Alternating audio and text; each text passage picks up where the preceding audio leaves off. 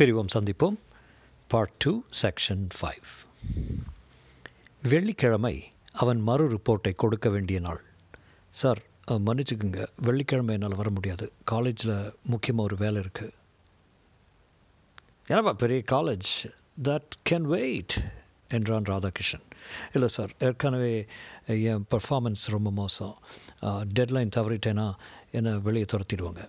அமெரிக்காவில் இதெல்லாம் பண்ண மாட்டாங்க, ஜஸ்ட் எ வீக்கெண்ட் தானே, 2 நாள் போஸ்ட்போன் பண்ணி கேட்டுக்கா. நான் வேணால் கேட்கட்டுமா, உங்கள் ப்ரொஃபஸர் யார், எனக்கு தெரிஞ்சதாக கூட இருக்கலாம். வெரி சாரி, முடியாது என்றான். ஒரு நிமிஷம் ஃபோன் கொஞ்சம் நேரம் மௌனமாக இருந்தது. வைத்து விடலாமா என்று தீர்மானிக்கும் முன், ரகு நான் மது பேசுகிறேன், என்ன வரமாட்டியா? அதான் உன் ஹஸ்பண்ட் கிட்ட காரணம் சொன்னேன் மது, என்னால் இந்த வாரம் வர முடியாது. வெள்ளிக்கிழமை எப்போ கொடுக்கணும் ரிப்போர்ட்? மத்தியானம். நம்ம சாயங்காலம் புறப்படலாம் என்ன ரகு, உனக்கு வரதுக்கு இஷ்டம் இல்லைன்னா சொல்லிவிடேன். அதுக்கில்லை மது, நீ வந்தால் நிறைய பேசலாம், உங்கள்கிட்ட நிறைய பேசணும். நான் டிஸ்னி வேர்ல்டெல்லாம் சுற்றி காமிக்கிறேன். Will have a nice time.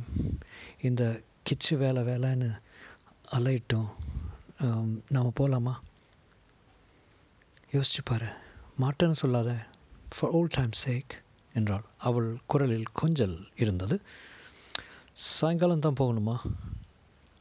காலையில் கிளம்புறதா இருந்தது, உனக்காக சாயங்காலம் புறப்படலாம். நேராக உன்னை வந்து பிக்கப் பண்ணிக்கிறேன். இங்கேருந்து லக்வாடியா போயிட்டு ராத்திரிக்கு ஒர்லாண்டோ போயிடலாம். டிஸ்னி வேர்ல்ட்லேயே தங்கிறதுக்கு ஏற்பாடு பண்ணியிருக்கேன். சரி வரேன் என்றான். That's the boy. வெள்ளிக்கிழமை வரை அவனால் புத்தகங்களில் கவனம் செலுத்த முடியவில்லை. படிப்பு என்பது 2ஆம் பட்சமாகிவிட்டது. ஆர்வமாக ரிப்போர்ட் எழுதி முடிக்க இருந்தவன் ஏனோ தானோ என்று பூர்த்தி செய்தான். என்னப்பா எங்கே புறப்பட்டாவில் வந்து சார் ராதாகிருஷ்ணன் சொன்னார். ராதாகிருஷ்ணன் மதுவின் கணவர். என்ன சொன்னார்? ஃப்ளாரிடா போக போகிறேன். கூட யார்? மதுமிதாவுக்கு எஸ்காட்டாக போகிறேன் என்று அவரை நேராமல் பார்க்காமலே சொன்னான். கணவன் வரலையா? அவருக்கு வேலை இருக்கான். மோகன்ராம் கொஞ்ச நேரம் மௌனமாக இருந்தார். எனக்கு பிளாட் போகிற தினசு புரியலையே என்றார். ஏன்? கணவன் தன் மனைவியை அவளுடைய மேஜிக் காதலனோட அதுவும் ஃப்ளாரிடாவுக்கு அனுப்புகிறதாவது. அமெரிக்காவில் இதெல்லாம் நடக்கும், ஆனால் அமெரிக்காக்காரங்களுக்குள்ளே தான் நடக்கும். இதை விபரீதமாக பார்க்காம சாதாரணமாக கண்களோடு பார்க்கலாமே சார். சரி, சாதாரண கண்களோடு பார்த்து எனக்கு சொல்லு, இதுக்கு என்ன அர்த்தம்? கனவுக்கு அவன் மேலே அப்பார நம்பிக்கை இருக்குதுன்னு அர்த்தம். அப்படி இருக்கலாம். உனக்கு நம்பிக்கை இருக்கா? யார் மேலே? உன் மேலே தான் என்றார். இருக்கு சார். இருந்தால் சரி, ஹாவ் அ நைஸ் டைம். ஒன்றே ஒன்று வச்சுக்கா, இந்த ஊரில் தப்பு செய்கிறது ரொம்ப சுலபம். 2 பேர் வாழ்க்கையும் சிக்கலாக்கிடுவீங்க. சேச்சா அதெல்லாம் நடக்காது சார். குழந்தைங்க வர்றாங்க, நீயும் இருப்ப ஜாலியாக சுற்றலான்னு நினச்சேன். பரவாயில்ல, குழந்தைகளை விட மற்ற மனைவி சகவாசம் கொஞ்சம் சுவாரஸ்யமானது தான். எல்லாத்தையும் படுக்கை அறை வரைக்கும் கொண்டு போகாதீங்க சார். படுக்கையை பற்றி யார் பேசுனா? அந்த வார்த்தை சப்கான்ஷியஸாக வருது பாரு. மோகன்ராமிலிருந்து இப்போது ஆத்திரம் பரிபூர்ணமாகிவிட்டது. இவருடைய இடக்கான பேச்சுகளை அதிக நாட்கள் தாங்க முடியாது. எப்படியாவது காலி பண்ணி ஃப்ளாரிடாவுக்கு பணம் வேண்டுமே. கையில் $100 தான் இருந்தது. இவரிடம் கேட்கலாம். வேண்டாம் வேண்டாம் வேண்டாம் வேண்டாம். மதுவிடம் கடன் கேட்டு வாங்கிக் கொள்ளலாம், அப்புறம் கொடுத்து விடலாம். லக்வாடியாவில் ஈஸ்டர்ன் ஏர்லைன்ஸ் விமானத்தில் நுழைவாசலில் இருந்த பெண் சிரித்து மதுமிதாவை பார்த்து ஹாவ் அ நைஸ் ட்ரிப் என்று தன் டெர்மினலின் பட்டனை தட்ட அருகே இருந்த இயந்திரம் கார் கார் என்று கமறி இருவருக்கும் சேர்த்து போர்டிங் கார்டு அடித்து கொடுத்தது. மதுமிதா ஏகப்பட்ட சாமான்கள் வைத்திருந்தாள். கைப்பை, போர்வை கோட்டு, பெருசாக எல்லாவற்றையும் அணைத்து கொண்டு புன்னகையிலேயே அதிகப்படி சாரி சாரின்னு சொல்லி கொண்டு விட்டு அவன் புஜத்தை பிடித்து இழுத்து அழைத்து விமானத்துக்குள் ஓடினாள். பணிப்பெண் அவளுடைய கோட்டை வாங்கி அதற்கு பிரத்யேகமான இடத்தை மாட்டினாள். 2 பேரும் அவள் ஜன்னலோரத்திலும் அவன் எயில் சீட்டிலும் உட்கார்ந்து கொள்ள அவளை ஆறாமற கவனிப்பதற்கு கிடைக்காத சந்தர்ப்பம் இப்போது கிடைத்தது. சின்ன பெண்களைப் போல இரட்டை பின்னலாக ஏறக்குறைய காதருகிலிருந்தே இறங்கி பின்னி இருந்தால் அவளிடத்தில் வாசனையாக இருந்தது. சீட்டு நிறைய உட்கார்ந்து அவன் மேல் அவள் லேசாக பட்டு கொண்டிருந்தாள். At last I made it. எத்தனை தடவை போஸ்ட்போன் ஆகிடுச்சு தெரியுமா? அழைச்சிட்டு போகிறேன்னு பாச்சா காட்டிக்கிட்டே இருந்தது. பிஸ்னஸ் தான் எப்போ பார்த்தாலும். எப்போவாவது அதை விட்டுட்டு வரணுமா இல்லையா? நீயே சொல்லு. இந்த தடவை பார்த்தேன் நீ வராட்டி போ, நான் ரகு கூட போய்க்கிறேன்னு சொல்லிட்டேன். நான் சரியா இல்லையா? ரூம் ரிசர்வ் ஆகிடுச்சேன் மது. அதுக்கு என்ன அமெரிக்காவில் அதெல்லாம் 5 நிமிஷம் வேலை. தனித்தனி ரூம் தானே? எனது உனக்கும் எனக்கும் தனித்தனி ரூம் தானே போட்டிருக்க? தெரியலை, அங்கே போனால் தான் தெரியும் என்றால் அலட்சியமாக. ஹோஸ்டஸ் சிரித்துக்கொண்டே, ஆக்சிஜன் மாஸ்க் உபயோகிப்பது தான் உலகத்திலே சுவாரஸ்யமான விஷயம் போல அதே மாதிரி காட்டினால் டாக் டாக் என்று ஆண் பிள்ளைத்தனமாக நடந்து சீட் பெல்ட் ஒன்றை இறுக்கி இறுக்கி விடுவித்து கொண்டே ஏலில் நடந்து சென்றாள். கோக்கும் அலுமினிய பாக்கெட்டில் கடலை கோட்டையும் கொடுத்தார்கள். விமானம் சரக்கென்று ஏழ ஜன்னலில் நியூயார்க் மின்சார வைரங்களாக காட்டியது. மதுமிதா ஆர்வத்துடன் வேடிக்கை பார்த்து, இத்தனை அழகாக இருக்குல்ல பத்தியா? மிக அருகில் மிக தொலைவில் அவன் காதலி. இன்னும் அவளை அவன் காதலிக்கிறானா? உடல் இச்சைகளை நீக்கிவிட முடியாமல் அதை காதல் என்று சொல்லலாமா? தாலி கட்டி சென்னையில் ஒரு சிறிய வீட்டில் சிறைப்படுத்தி மனைவி என்று பிரத்யேக சொந்தம் கொண்டாடி தன் உரிமை உடைமையை நிலைநிறுத்த கொண்டால்தான் காதலாக. இவளை தொடாமல் இவளிடம் மரியாதையாக பழகி உள்ளுக்குள் இவளை நேசிக்க முடியாதா? எல்லா ஆண் பெண் உறவும் எதற்காக கொச்சையாக சாட்டின் விரித்த படுக்கைகளில் முடிய வேண்டும்? என்ன யோசிக்கிற ரகு? மது, நீ இங்கே வந்ததில் இருந்து உன் அனுபவத்தை பற்றி எனக்கு சொல்லு. அனுபவம்னா முதல்ல அமெரிக்கா ரொம்ப த்ரில்லாக இருந்தது. டெலிவிஷன், எத்தனையோ சௌகரியம், எல்லாம் பிரமிப்பாகவே இருந்தது. இப்போ கொஞ்சம் பழகி போச்சு, கொஞ்சம் போர் அடிச்சு போச்சு. வேலைக்கு போகலையே நீ? நிறைய பேர் பெண்கள் வேலைக்கு போகிறாங்களே. ராதா வேலைக்கு போகன்னு சொல்லுது, நான் சோம்பேறி ஒத்தி போட்டுக்கிட்டே இருக்கேன். ஏன் தெரியல, ராதா கம்பெனிலேயே வேலை கிடைக்கிறது ஈஸி. நானே வேலை பார்த்துக்கிறேன்னு சொன்னேன். கொஞ்சம் படிக்க ஆசையாக இருக்குது. என்ன படிப்பு? டீச்சருக்கு தான். இல்லை, சைக்காலஜி. ராதா கம்ப்யூட்டர் ப்ரோக்ராமிங் படின்னு சொல்லுது. அதில் தான் நிறைய காசாம். ஒரு லெவலுக்கு அப்புறம் காசு அழுத்து போகுதில்ல. எனக்கு இன்னும் அழுக்கலை. பைதவே, நீ எனக்கு கடன் தரணும். நத்திங் டூயிங், செலவு முழுக்கன்றது தான். குளிர்தில்லை? ரகுபதி லூவரை மூடிய போது அவள் மேல் பட்டான். அதை அவள் மதித்ததாக தெரியவில்லை. நீ எங்கள் அப்பா அம்மாவை அப்புறம் பார்க்கவே இல்லையா? பாவநாசம் போகலை? எங்கள் அப்பாவை மாற்றிட்டாங்க, மணிமுத்தாருக்கு போட்டாங்க. 1.5 வருஷமாக பாப்பநாசம் போகலன்னு சொல்லு. போயிருந்தேன். எங்கள் அப்பாவை பார்க்கலையா? இல்லை. ஏன்? சொன்னேனே, கோபம். என்ன, உனக்கு கல்யாணம் செய்து கொடுக்கலன்னு கோபம் இல்லை என்று சிரித்தாள். ஆமாம், அந்த ஏமாற்றம் என்னை ரொம்ப பாதிச்சிச்சு. அதுக்கப்புறம் நடந்ததெல்லாம் தெரியுமே உனக்கு. என்ன நடந்தது? அப்புறம் சொல்கிறேன். நானும் நீயும் கல்யாணம் பண்ணிக்கிட்டு இருந்தால் எப்படி இருந்திருக்கோம்? நீ தான் சொல்ல. நீ எங்கள் வேலையில் இருந்த? மெட்ராஸில். இல்லை, வீடெல்லாம் கூட பார்த்து வச்சுருந்தேன். நிறைய தமிழ் மூவிஸ் பார்த்துருக்கலாம்ல, அதெல்லாம் இப்போ வீடியோவில் வருது. அன்றைக்கி என்ன பார்த்தேன்? சுஹாசினி 4 ஃப்ரெண்ட்ஸும். மூவிஸ் பார்த்து ரொம்ப நாளாச்சு. ஈட்டி பார்த்தியா? மது, எப்பாவது நடந்ததை பற்றி வருத்தப்பட்டிருக்கியா? அந்த கேள்விக்கு பதில் சொல்லாமல், ஆர்லாண்டோ போன உடனே ராதா ஃபோன் பண்ணி சொல்லியிருக்கு என்றாள். இங்கே ஃபோன் எவ்வளோ வசதி பார்த்தியா?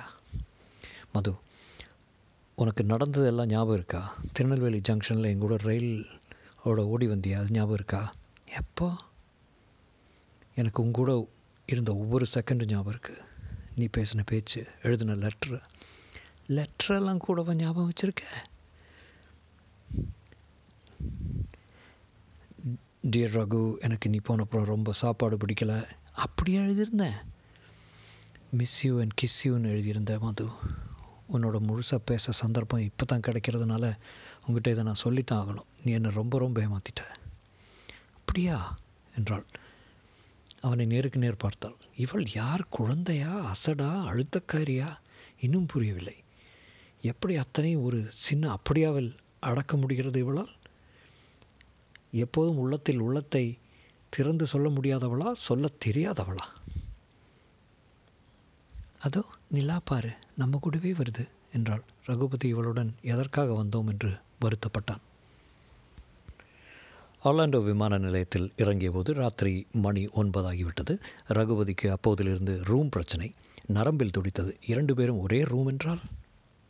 விமான நிலையத்திலிருந்து வாக்வே, தரையடி, தானியங்கி ரயில் இதெல்லாம் போகும்போது கூட அதை பற்றி நினைத்து கொண்டிருந்தான். டிஸ்னி வேர்ல்டுக்கும் எப்காட் சென்டருக்கும் வழிகாட்டி விமான நிலையத்திலேயே இருந்தான். அவளிடம் மதுமிதா பழக்கப்பட்டது போல் தன் விசா கார்டை காட்டி விசாரிக்க இருவரும் அமெரிக்க ஆங்கிலம் பேசுவதை விந்தையாக பார்த்து கொண்டிருந்தான். வா ரகு, நமக்கு டிஸ்னி வேர்ல்ட்லேயே தங்க ஏற்பாடாக இருக்குது. அங்கே எப்படி போகிறது? ஹோட்டலிருந்து பஸ் வரும் 10 நிமிஷத்தில். வெளியே வந்தபோதே கம்பா போகலாமா என்றாள். நீ எங்கே அழைச்சிட்டு போகிறையோ அங்கே வரேன். டிஸ்னி வேர்ல்டு வந்திருக்கியா நீ? நியூயார்க் முக்கால்வாசி பார்த்ததில்லைண்ணா. ஸ்டாட்டன் ஐலண்ட்லேருந்து காலேஜ் போகிற வழி மட்டும்தான் தெரியும், அவ்வளோதான். நான் டிஸ்னிலேண்டு பார்த்துருக்கேன், டிஸ்னி வேர்ல்டு பார்த்ததில்லை. எப்காட் சென்டர்னு புதுசாக வந்திருக்கு, அதையும் பார்த்துடலாம். நீ தான் கேப்டன் இப்போ என்றான். நான் உன் பின்னாடியே பெட்டியை தூக்கிட்டு வரேன். தஹித்தி ஹோட்டலா? நாம் இப்போ ஹவாய்க்கே வந்திருக்கோம். இல்லை, டிஸ்னி வேர்ல்டில் ஒரு வீட்டில் தஹித்தி இருக்குது.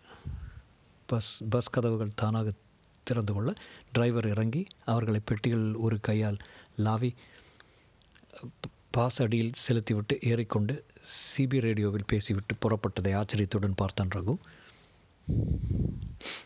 ஒரு டிரைவர் தான் எத்தனை காரியம் பண்ணுறான் பாரு. டிரைவர், போர்ட்டர், ரேடியோ ஆப்ரேட்டர், நவீனமாக இருப்பதே தெரியாமல் பசிபிக் தீவின் அம்சங்களுடன் வேடிக்கையாக இருந்தது அந்த ஹோட்டல். பணிப்பெண்கள் காதில் பெரிதாக பூ வைத்திருந்தார்கள். பணியாளர்கள் கர்ரே முர்ரே என்ற சட்டை அணிந்திருந்தார்கள். தலைக்கு மேல் மானோ ரயில் போய் கொண்டிருந்தது. ஹோட்டலின் லாபிக்குள்ளே நுழைந்து விடும் போல் இருந்தது.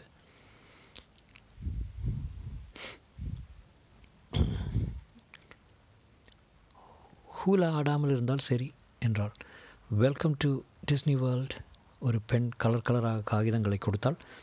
அறையின் சாவியை பிரம்மாண்டமாக இருந்தது. சாவிதான். ரகுபதி காதுகளில் உஷ்ணமாக உணர்ந்தான். அரை டிராயர் போட்டுக்கொண்டு அமெரிக்கர்கள் அலைந்தார்கள். என்ன சிரிக்கிற மது, இந்த மாதிரி நீ ட்ராயர் போட்டுக்கிட்டால் எப்படி இருப்பேன்னு யோசித்து பார்த்தேன். எல்லோரும் ஹாய் ஹாய் என்று ரொம்ப நாள் பழக்கம் போல் சிரித்து பேசினார்கள். அறை மிக பெரிதாக இருந்தது. இரட்டை படுக்கை, முன்படுக்கை தனியாக பிரிக்கப்பட்டு அதில் ஒரு திவான் அமைந்திருந்தது. டெலிவிஷன் இருந்தது. பெருசாக கண்ணாடியில் மதுமிதா பக்கவாட்டில் தெரிந்தாள். அப்பா ஐம் டயர்டு என்று படுக்கையில் படுத்துக்கொண்டு சோம்பல் முறைத்தால் படுத்துக்கொண்டே திருக டிவி உயிர் பெற்று அதன் சேனல்கள் படபடவென்று மாற்றினாள். பேஸ்பால், போலண்ட், யாரோ சுட்டுவிட்டு ஓடுகிறார்கள், ஒரு கருப்பு வெளுப்பு படம், கார்ட்டூன், ஃபுட்பால் என்ற ராட்சச ஆட்டம், யாரையோ பச்சென்று முத்தம். போர் என்று உட்கார்ந்தாள். ராத்திரி என்ன சாப்பிட்ற? ஏதாவது ஸ்டோருக்கு போய் பழங்களும் யோகர்ட்டும் வாங்கிட்டு வந்துடுறேன், எனக்கு அது போதும். பெட்டிகளை அலமாரியில் வைத்தேன். உட்கார் ரகு, சங்கோச்சப்படுகிறையே. பக்கத்து படுக்கை விளிம்பில் உட்கார்ந்தான். சொல்லு என்றாள். என்ன சொல்ல? என்னை கல்யாணம் பண்ணிக்கலன்னு ரொம்ப நொந்து போயிட்டியா? ஆமாம், தற்கொலை முயற்சி தான். சொல்ல வேண்டாம்னு தோன்றியது. உங்கள் அப்பா உனக்கு வேறு பெண் பார்க்கலையா? கல்யாணம் வேண்டாம்ட்டேன். ஏன்? படித்தப்புறம் பார்த்துக்கலாம். அமெரிக்காவில் எத்தனை நாள் இருக்க போகிற? படிப்பு முறை வரைக்கும் 2 வருஷமாவது இருந்தாகணும். வேலை கிடச்சா இங்கேயே பர்மனெண்ட்டாக இருந்துடுவியா? அதெல்லாம் இப்போ சாத்தியம் இல்லை. படிப்பு முடிச்ச அப்புறம் துரத்தி விட்டுருவாங்க. இந்தியாவில் இந்த படிப்பு இல்லையா? இருக்குது. பின்ன எதுக்கு இங்கே வந்தேன்னு கேட்குறியா? அப்பா தான் பிடிவாதமாக உன்னாலையும் முடியும், சாதிச்சு காட்டுன்னு அனுப்பி வச்சுருக்காரு. அவள் எழுந்து, எனக்கு லேசாக தலைவலியாக இருக்குது, நீ ஸ்டோருக்கு போயிட்டு வர்றப்போ எனக்கு ஏதாவது மாத்திரை வாங்கிட்டு வரையா என்று பாத்ரூமுக்குள் போனாள். சற்று நேரம் ரகுபதி அனாதையாக அசைந்து கொண்டிருக்க டிவியை பார்த்தான். படுக்கைகள் ஒட்ட வைத்து போடப்பட்டிருந்தன. ஏர் கண்டிஷனரை திருகி பார்த்தான். வாசல் புறம் போட்டிருந்த சோஃபா அவனுக்கு போதுமானதாக இருக்கும் என்று தோன்றியது. மதுமிதா வெளியே வந்து, நீ போய் ட்ரெஸ் சேஞ்ச் பண்ணிக்கோ. ஓ, நீ ஸ்டோருக்கு போகணும்னு சொன்னல, இந்த ஸ்டோர் இருக்குமான்னு சந்தேகம்தான். சிட்டி பக்கம் போக வேண்டியிருக்குமா என்னமோ. என்ன பார்க்குற? இந்த ட்ரெஸ்ஸில் நீ பாஃபனாஸில் ஒரு முறை போட்டிருக்கேன்னு நினைக்கிறேன். ஞாபகம் வச்சுருக்கியா மது? நீ சந்தோஷமாக இருக்கியா? இப்போ எப்போவுமே இங்கே அமெரிக்காவில் கல்யாண வாழ்க்கை எப்படி இருக்கு?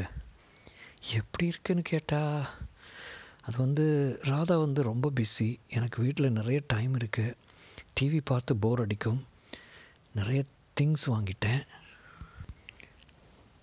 ஏராளம் பேக்கிங் கேஸ்லேருந்து பிரிக்காமலே நிறைய இருக்குது, எனக்குன்னு தனி கார் இருக்குது, ட்ரைவ் பண்ணுறேன், ப்ளேஸ் பார்க்குறேன், அப்பப்போ இந்தியன் அசோசியேஷனில் ஃபங்க்ஷன் வந்தப்போ போவேன், தமிழ் மூவிஸ் வீடியோவில் பார்ப்பேன், வீக்கெண்ட் எப்போது வெளியே போவோம், பிட்ஸ்பர்க் போவோம், ஹியூஸ்டன் ஒரு முறை போய் வந்தேன், இப்படி போயிட்டு இருக்குது லைஃப். இது உனக்கு பிடிச்சிருக்கா? அமெரிக்காவில் எல்லாருமே இப்படி தானே இருக்காங்க. சில இந்தியன்ஸ் வேலைக்கு போகிறாங்க, வேலைக்கு எதுக்கு போகணும், பணம் வர்றதுக்கு. ராதா நிறைய சம்பாதிக்குது. ராதா சம்பளம் எத்தனை தெரியுமா? 90. ரொம்ப டேக்ஸ் கட்டுறோம். எங்கள் வீட்டை நீ பார்க்கல, 3 லெவல்.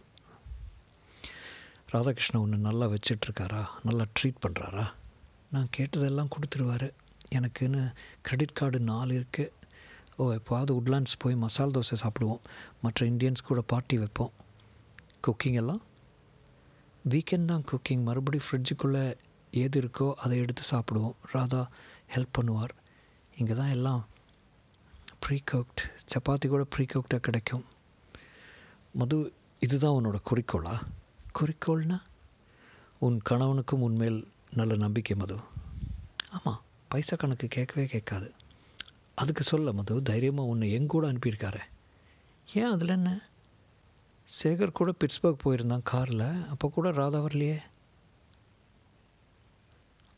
அது இல்லை மது, நானும் நீ ஒரு காலத்தில் ஓ எஸ் காதல் பண்ணோம்ங்கிறியா, அதான் ஆயிடுச்சே. நீ நிஜமாகவே தீர்ந்து போச்சா மது?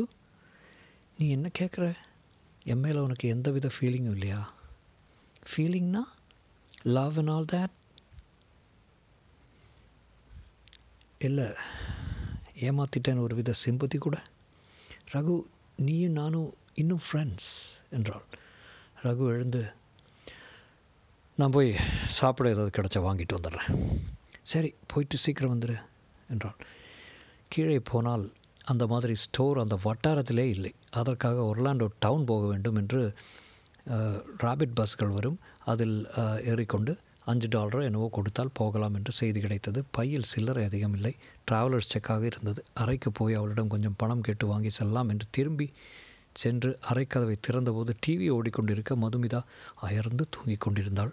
ஒரு காலை மடக்கி கொண்டு வாய் திறந்து மார்பு மேலும் கீழும் அசைய கவலை இல்லாத பூனைக்குட்டி போல் உறங்கி கொண்டிருந்தாள். வயிறு ரேஸாக தெரிந்தது. இந்த ஷர்ட் எனக்கு நல்லா இருக்கா சார்?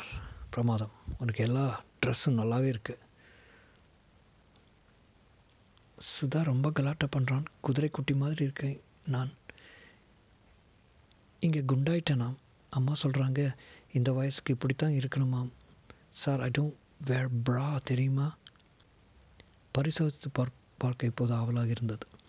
அவன் பெருமூச்சு விடுவதும் மெல்ல அவள் மார்பகம் அலைவதும் அருகே சென்றான். அவள் முகத்தின் அருகே குனிந்தான். லேசான வாசனை வீசியது. அவள் மார்பின் பித்தான் தெரிந்தது. அவள் மூச்சின் சூடு தெரிந்தது. விலகி கொண்டான். ஒரு தலையணை எடுத்துக்கொண்டு வெளிப்பகுதிக்கு வந்து சோஃபாவில் சாய்ந்து படுத்தான். சற்று நேரம் பசித்தது. பசிக்கட்டும், அந்த எண்ணத்திற்கு தண்டனை அதுதான். வயிறு காயட்டும்.